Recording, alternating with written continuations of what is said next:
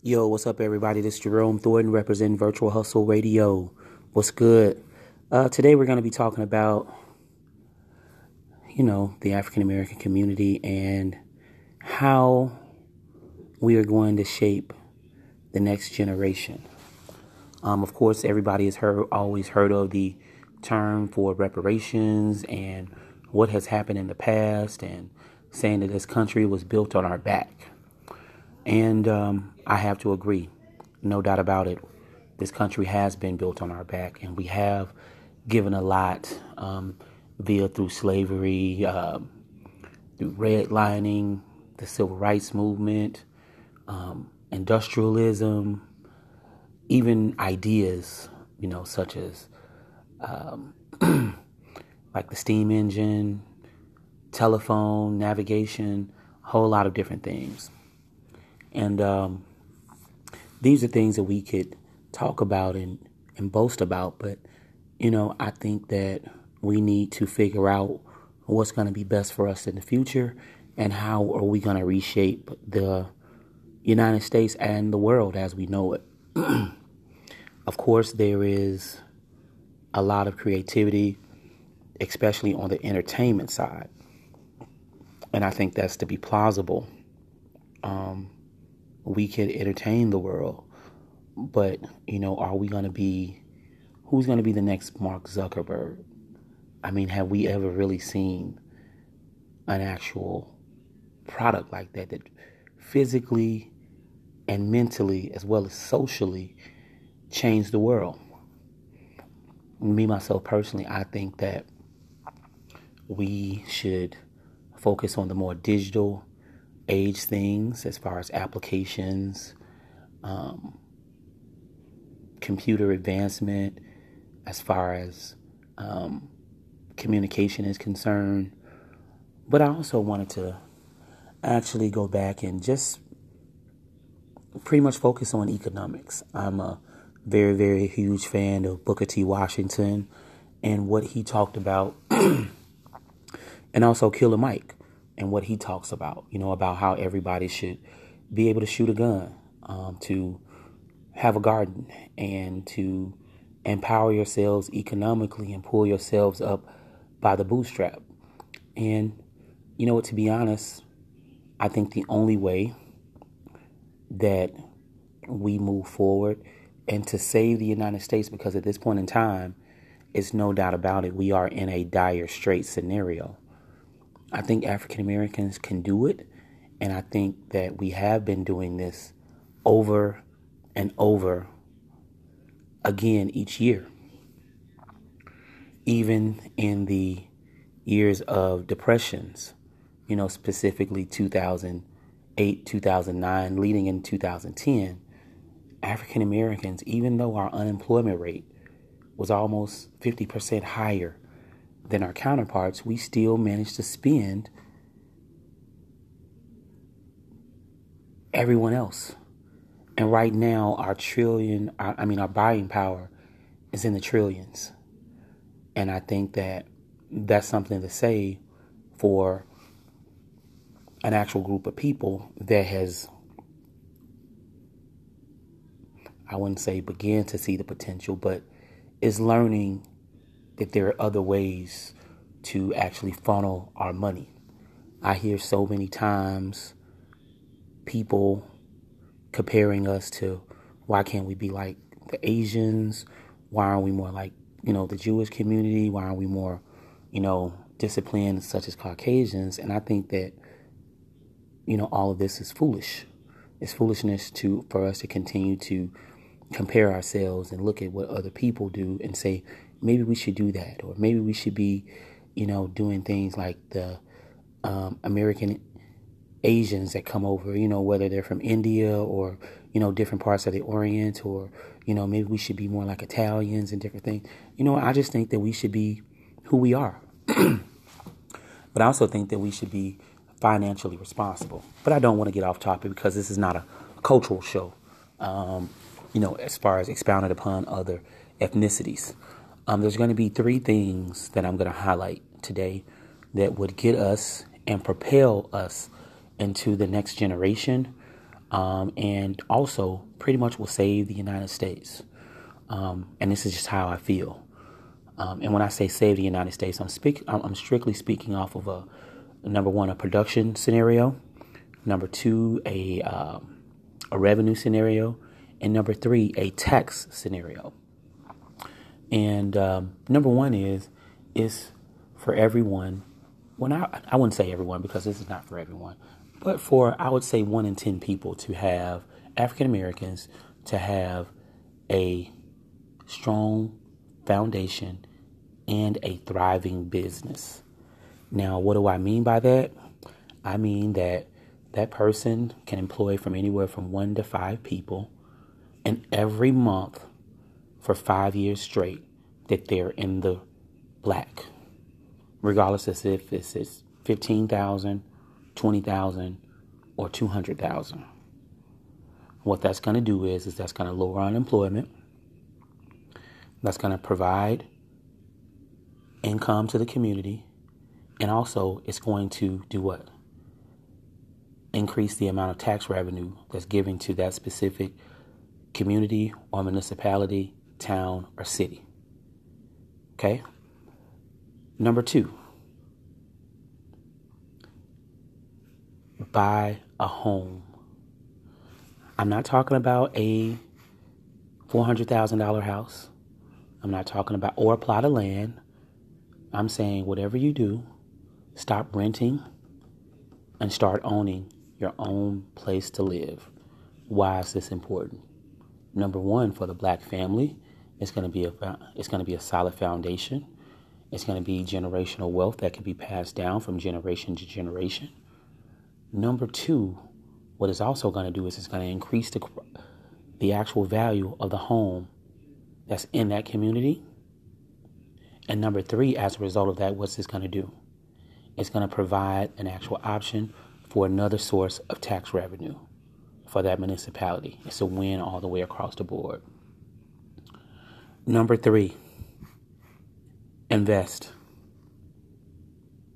And when I say invest, I'm speaking about into opportunity-based scenarios, such as I'm not speaking about the hedge fund. I'm not speaking about the uh, Fortune five hundred or, you know, I'm speaking about ground level companies. Now, I bet somebody is saying, how in the world is that going to help the United States? And how is that going to help African Americans? I'm glad that you asked. The reason why is because whenever you invest in a business in its fetal stage, if that business is, if it ends up going to the next level and you're in and you're in it from the beginning, then your wealth is gonna just enormously grow by a thousand times. Okay? And it comes and it trickles back down. There's gonna be generational wealth that's passed down from the person who invested to the family, and as a result of that, it's gonna create tax from all the way from the top all the way to the bottom. And as a result of this, this is gonna be a a recycling of prosperity, ownership, and taxes revenue to the United States, to the local municipality, okay? And as a result of that, that's what's going to happen. Those tax dollars are going to go back. They're going to be recycled into the community. And now all of a sudden, we won't have to be worried about these parks, these schools, and different things such as that if used correctly, all right? So at this point in time, this is another short take of Virtual Hustle Radio. My name is Jerome. Thank you guys again. Please, please, please, if you want to have your business or if you even if you want to have an interview with me, please don't hesitate to reach out to me at virtual hustle seventy-seven at gmail dot com. Again, I'd like to thank you all for tuning in, and uh, we definitely do look forward to hearing from you all again. Have a great evening. Thank you. Yo, what's up, everybody? It's Jerome Thornton representing Virtual Hustle Radio. Um, on this week's episode of Is Hip Hop the New Diversity, what we want to speak about is who is actually able to speak on our culture. Um, as we can see, there's a whole lot of different things going on in the hip hop culture. Um, success stories, uh, people who are not managing their money properly, um, artist development, music and record labels, um, not being able to pretty much pretty much have the have the artist in a monetizing situation to where they're actually being successful, and also the artist, you know, et cetera, et cetera. Um, one of the main things that brings me up about this is Ebro in the morning uh, and his co-host Rosenberg, um, and also I think the ladies the, or the beautiful Cassie, and even Ebro. Um, all of these people that I just named, and no, you know, disrespect to none of them, all of them are not all the way African-American. You know, Ebro is mixed, of course, and of course, you know, he still holds it down. You know, I don't look at a mixed person as not being black, but just for the sake of argument and for how some people are looking at things, um, there's a whole lot of backlash when it comes to that.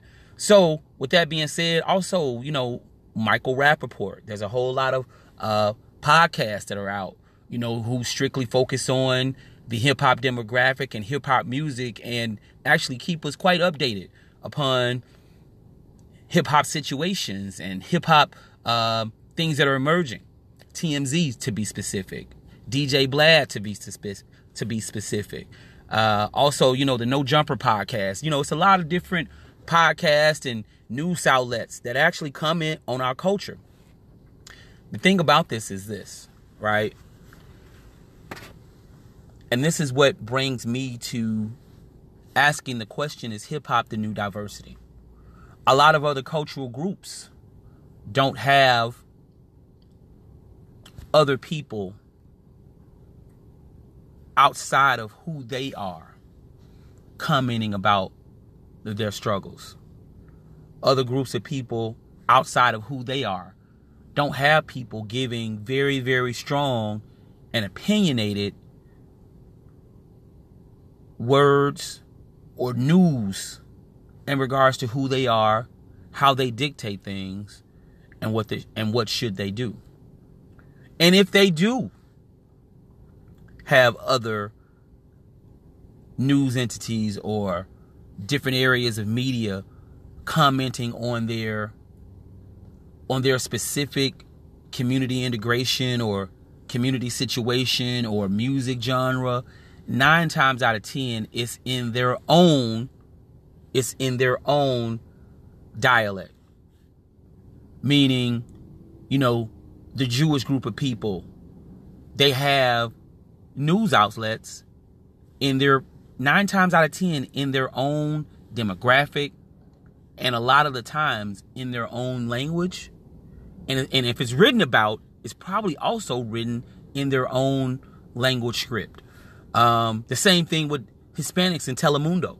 They have these areas, um, and they talk about a whole lot of entertainment and different things such as that. But there's no one from the outside of their culture that's speaking on their entertainment scenes, that's speaking on their movie scenes, that's speaking on um, different aspects of their community uh, from a community integration standpoint. So, you know, I find it very, very... I, I, it, It's almost like where the pendulum swings, because you know what? Anyone can come in on a uh, come in on hip hop culture and s- to say some pretty, pretty, um, I would say, I wouldn't say nasty things, but I would say questionable things. And I guess this is when elder hip hop statesmen come about and like, hey, who who are these people, and and and who gives you the permission to speak about our culture? So from the outside looking in, I think that we have been in a situation to where we put on so much, and and, and, and, and the makeup of African Americans, and especially when it comes down to music, we have been we have taken on so much. We've taken on the the task of civil rights. We have taken on the task of education. We've taken on the task of, right now, the L G B T community, right? We've taken on that task. We've taken on the task of, uh, and please forgive me if I had mentioned this earlier, police brutality. You know, we've taken on all of these tasks. So at this point in time, it's a very, very divine scenario to where everyone's involved. And as a result of that, sometimes I feel as though that people just come out of their mouth and can specifically say anything that they want and feel. Uh, the last scenario with this is you know, is Michael Rapaport, which I think is, you know, a pretty educated, smart, and intelligent guy. But sometimes, you know, I think Mister Rapaport also takes things out of context. Um, I specifically remember him going in on NeNe Leakes um, on the Real Housewives of Atlanta. I think he was stepping in for the, you know, for that host. And um, he was saying some things. I was like, whoa, you know. But at the same time, I was thinking to myself, well, if Mister Rapaport wasn't there, nine times out of ten, uh, these conversations were probably going to be had. But just since it was Mister Rapaport, it was kind of like taken out of context. Um, another different thing is um, D J Vlad. I mean, D J Vlad has a whole lot of deep diving, uh, interesting conversations. But at the same time, you know, it's entirely about our culture. And um, I feel as though what people have came out and um, criticized D J Vlad for what he has conversated about and his actions, or what are his motives behind um, some of the subject matter that he puts out. So, you know, another person in specific is, you know, Andrew Schultz. You know, even though he's part of the Brilliant Idiots, uh, which features Charlemagne the God, and th- that somewhat gives him a pass, you know, about what he talks about. And I think, you know, Charlemagne needs to have a great dialogue, and I think this is what the Brilliant Idiots is all about. So salute to him about exactly the, the hip hop culture, and is there an actual gray area that he just can't speak about? Okay, so, and we have to understand how important the hip hop cultural cultural capital is. And shout out to D J Academics for putting me on to that. You know, I'll give him credit for that. We have to start to understand how important our cultural credit is, you know, to the entire world. And I think that once we start to put this spin or this truth about the hip hop culture and about the positive cultural credit that it deserves, then I think that a lot of people will start to be a lot more sensitive to what happens, or when they actually speak about the hip-hop genre and what it really means. So, as you can see, um, of course, I put out some examples. Some of those have been somewhat extreme. Um, but at the same time, I don't know if it is, if the viewer or the listener can actually view this as extreme. And I'm just going to give you an example. T M Z. Right? I would say a good fifty percent of T M Z's content has something to do with hip hop or rap or the rap music genre. Speaking about the musicians, um, sometimes even the the financial situations, people's child support, um, personal issues as far as their wife and their spouse and what's going on in someone's personal life. Now, really and truly, and, and, and I would say out of that fifty-five percent of the content that T M Z is putting out, I would pretty much say about ninety-five percent of that is negative content. It has a negative spin on it, and people watch it to, you know, to get a more intimate detail of a person's situation. But at the same time, it's almost like it's devaluing, to the point to where that you can actually change your mind or your idea about what the hip-hop culture, and for that matter, the African-American culture, is really, really all about. So, and I think that one could say the same thing about the content that D J Vlad is putting out. Now, rap, now Michael Rapaport, um, he is a more diverse person when it comes down to content, because he does talk about, you know, sports and different things such as that. I mean, he's very, very educated uh, when it comes down to the hip hop culture. But a lot of times, basically, he's being seen, I would say, degrading some of the people who we actually hold at a higher standard. So now guess what? I'm going to pull back the layer of what I feel diversity means, and, and, and, and why is it so important in certain sectors. Okay? We live in an actual country to where the country's social, economic, and moral factor are intertwined with different religions, race, creed, backgrounds, from a social as well as an economic background. So as a result of that, this is why diversity should be maintained in our society, in our homes, as well as in our businesses, right? It's very, very important for someone to be educated amongst what their surroundings really, really are, and their values should reflect that. Here's the reason why I'm actually breaking this down in hip-hop. Because, and who deserves the right to speak on hip-hop? Because for the most part, hip-hop is largely dominated.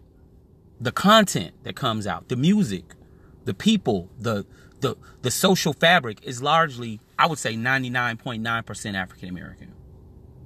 Okay? So, as a result of that, if you have people from the outside looking in, or not even from the outside looking in, even if that other ninety-five point five percent is people that's from another culture, right? Okay. Can you speak about the hip hop culture? Absolutely. But you better, but you better make damn sure that you keep an actual equal dose of what you're putting out and what you're actually putting into the atmosphere.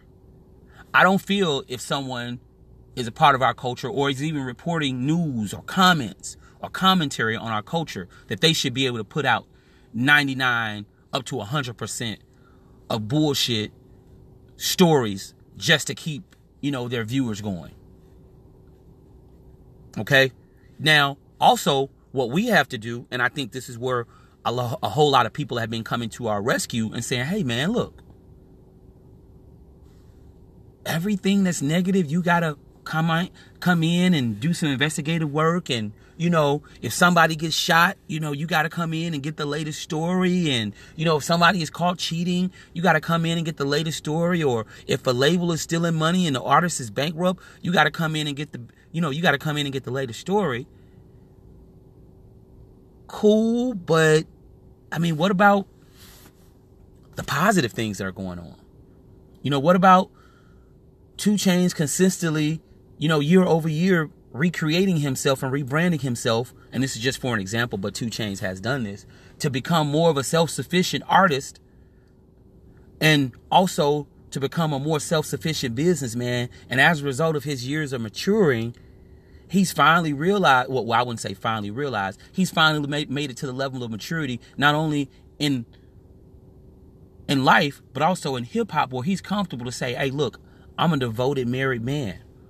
And I have no desire to be out, you know, messing with other women. Don't quote me on the messing with other women part, but I'm just saying. But also, you know, the pretty and trap or, or, or, or the, the pink trap house and different things like that. I don't see a lot of other, I don't even see, um, T M Z maybe ran the story once. The Trap House Museum, they probably put it on once, but it wasn't like it was something that's more in depth that was consistently talked about. So, with that being said, um, I'll let you all be the judge. Can anyone speak on hip-hop? And if they do, should their intentions be, or the hip-hop and rap music genre, and if they do, should their intentions be one-sided?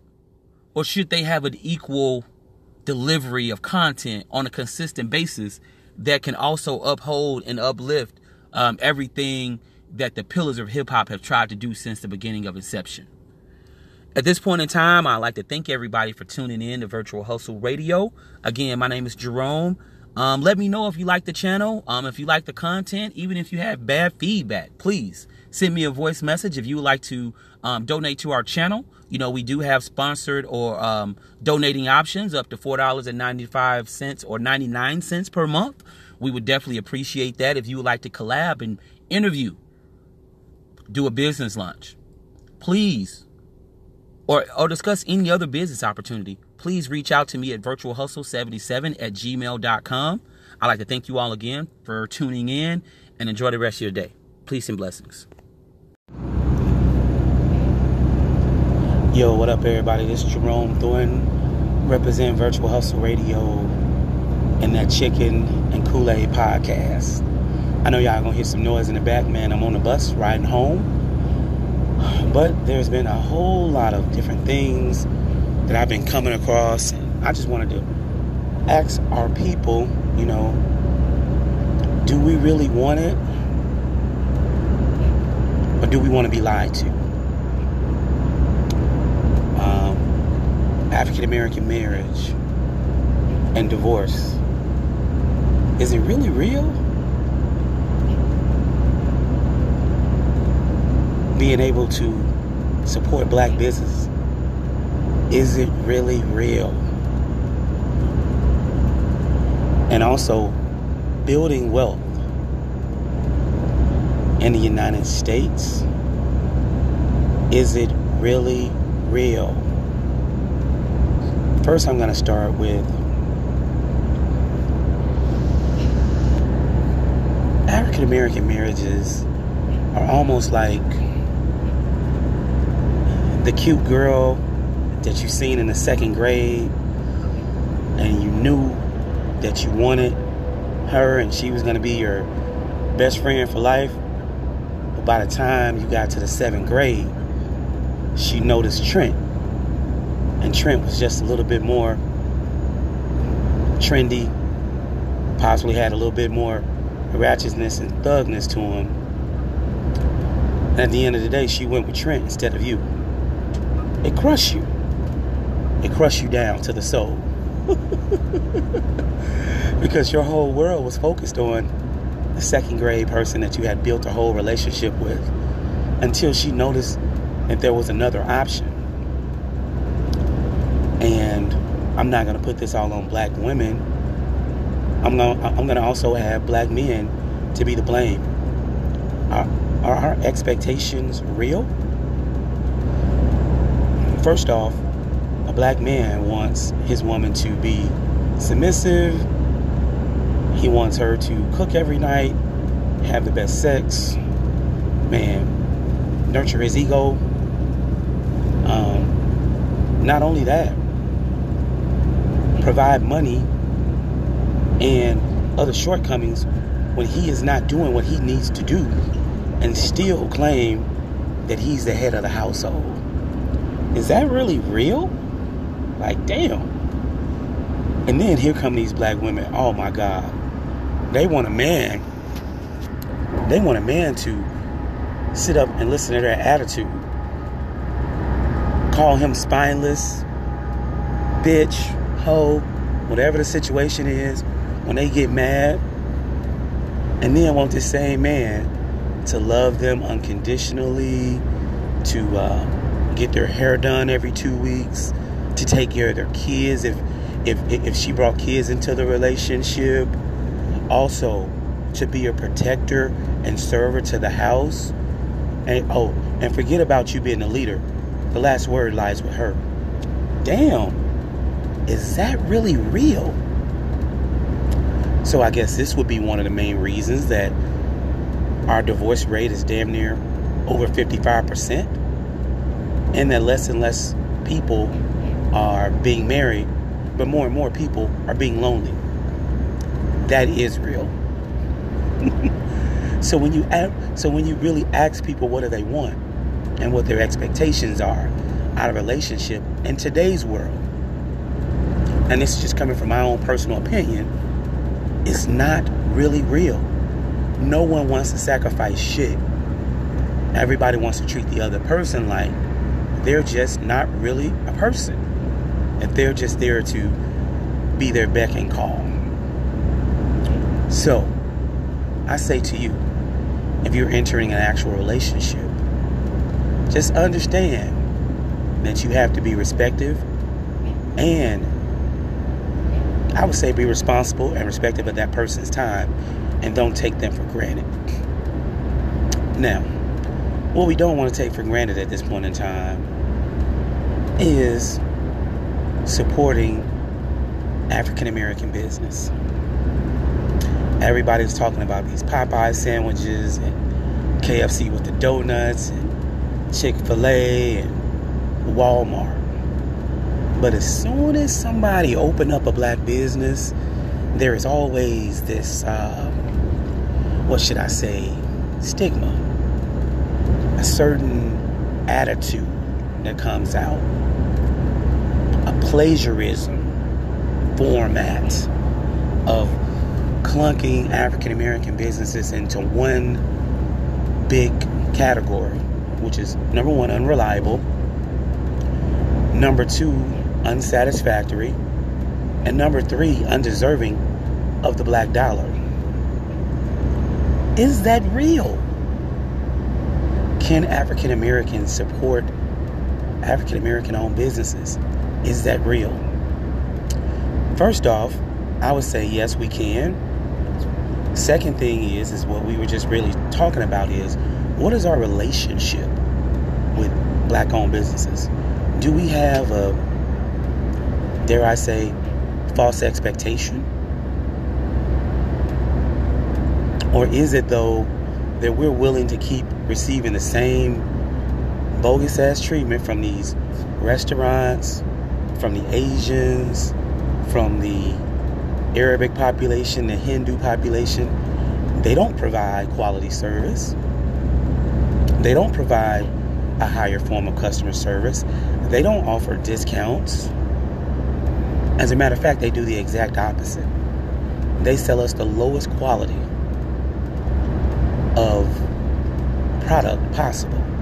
You go to any of those businesses in the hood and you'll notice all the knockoff shit that they got up in there. They don't even fold the damn chicken wings when they serving this shit. But we're so blind to the fact that our dollar is more important in a black person's hand or an African American person's hand. What we'll try to do is we'll try to protest the other people when we're not being treated fairly, and to wait instead of saying, you know what, hey, look, this is this is this is what I expect of you. If you don't have it now, give me the best that you have.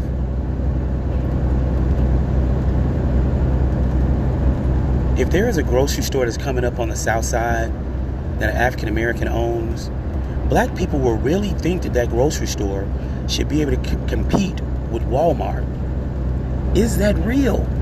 Or Jewel? Or some other top tier place? These places are billion dollar companies. It is no way possible that someone has went through some type of, um, what is this, black credit program, and somehow got one hundred fifty thousand dollars through CrownSource, that they are coming up with an idea to support or bring back good quality foods to food desert areas in African American communities, that they could actually compete with an Aldi or a Walmart or Jewel. Our expectations are all fucked up. But then when the numbers come out and when the Consumer Report says, and in the last, what, thirty years, our spending power has increased almost a trillion dollars and our wealth has decreased, but then we start to get mad. We start to ask, well, where's the money going? Genius. Maybe we should write it in crayon. The money's going to everybody else because we're not spending the money with ourselves. That is real. Uh, Killer Mike made a very, very uh, interesting, ratchet, but intelligent point on the Complex Con forum.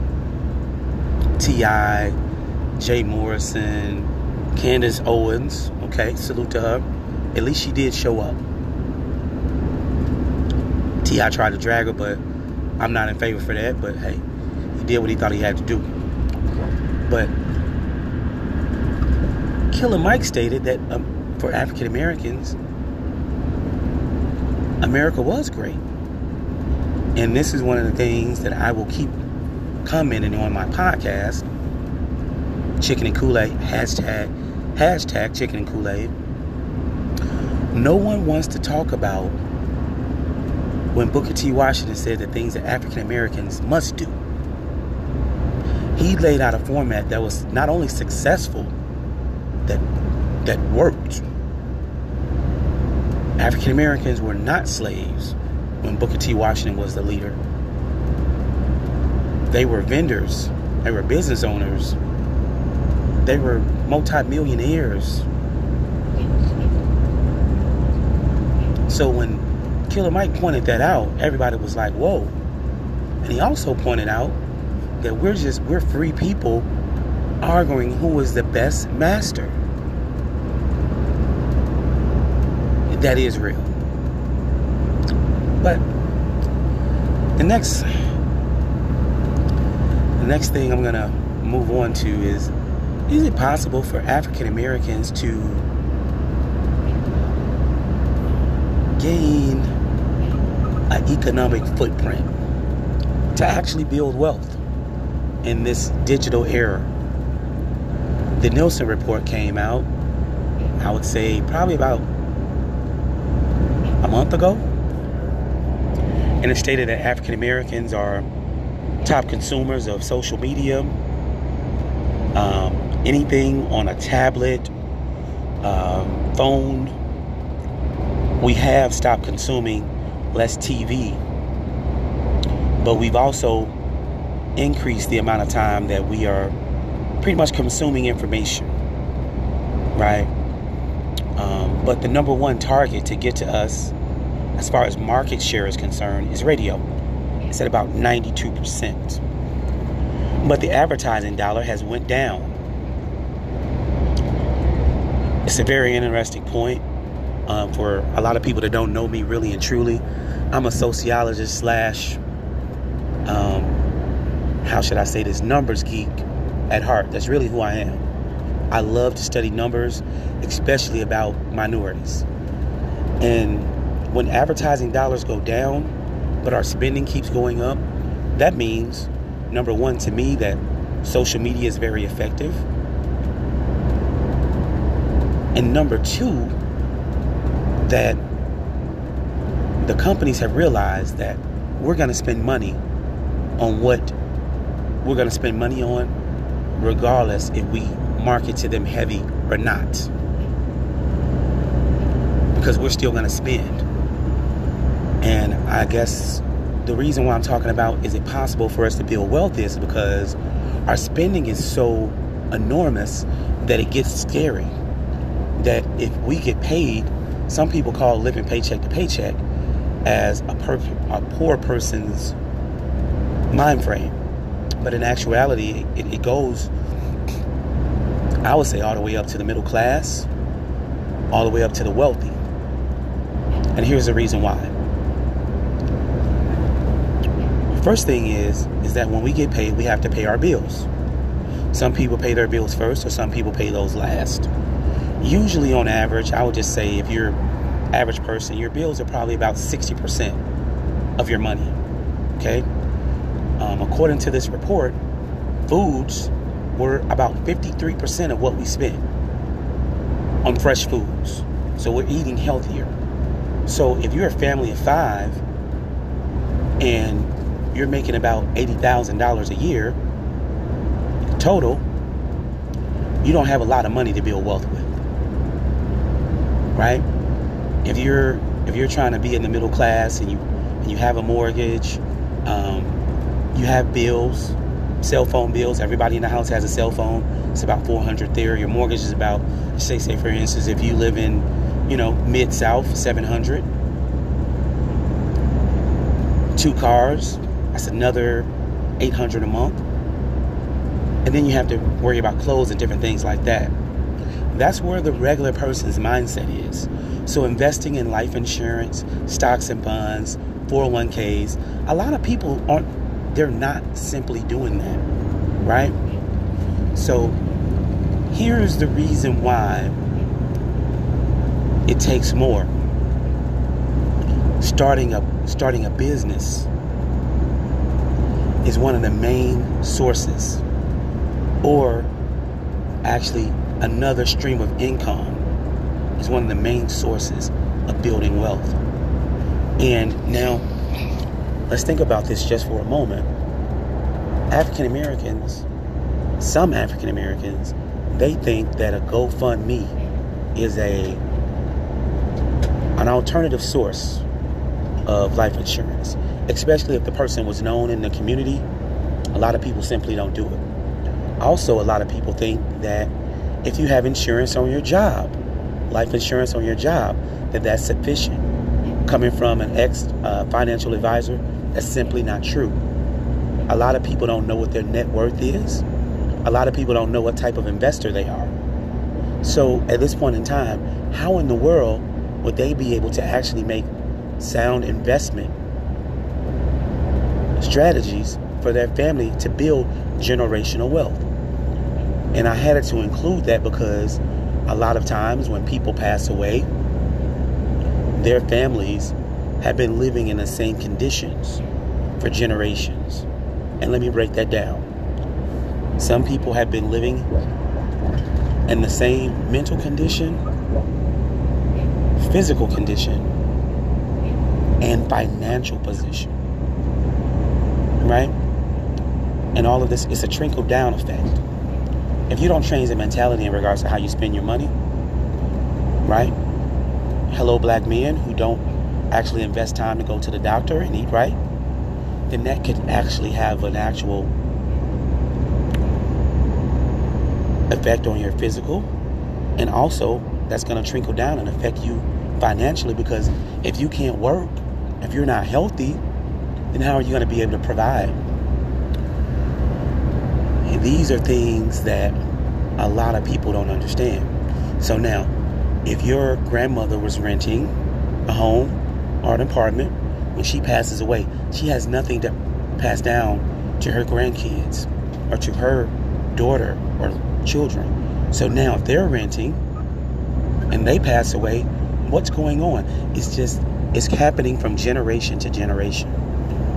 So how how is it that we change this? They it's it's a known fact that the spending power of African Americans in the United States, if we were a country, our G D P would be tenth amongst the entire world. Meaning, we could damn near take over Brazil. That's crazy. So, and I'm not going to get on my social movement kick tonight, but I think that we should try to focus on, within the next twenty years, at least grabbing about twenty percent of that. Do you know how that would affect our community, our schools, our roads, our children, our future? Do you know like how dramatic a change there would be? We live in a capitalistic society. Do you know what that would do to our education system, our H S, our H B C Us? It would be phenomenal. So I'm asking everybody, and here's something to think about. Building black wealth in today's world for African Americans. Is it real? My name is Jerome Thornton, and I'm here to say, you know what, I think so. But if we focus on the right things, you could always catch me here doing my thug thistle, my thing, the Chicken and Kool-Aid podcast. You know, um, I'm not going to say every night, but I do get busy. All right? So uh, if anybody would like to be a guest on the show, sponsor the show, or even provide me some feedback on what we need to do to get better, you could always give me um, a quick email at virtual hustle seventy-seven at gmail dot com, or call my line personally at two two four eight oh six, oh four three eight. Man, it's definitely been a pleasure speaking with you all this evening. And uh, think about what I said. Hashtag Chicken and Kool-Aid Podcast.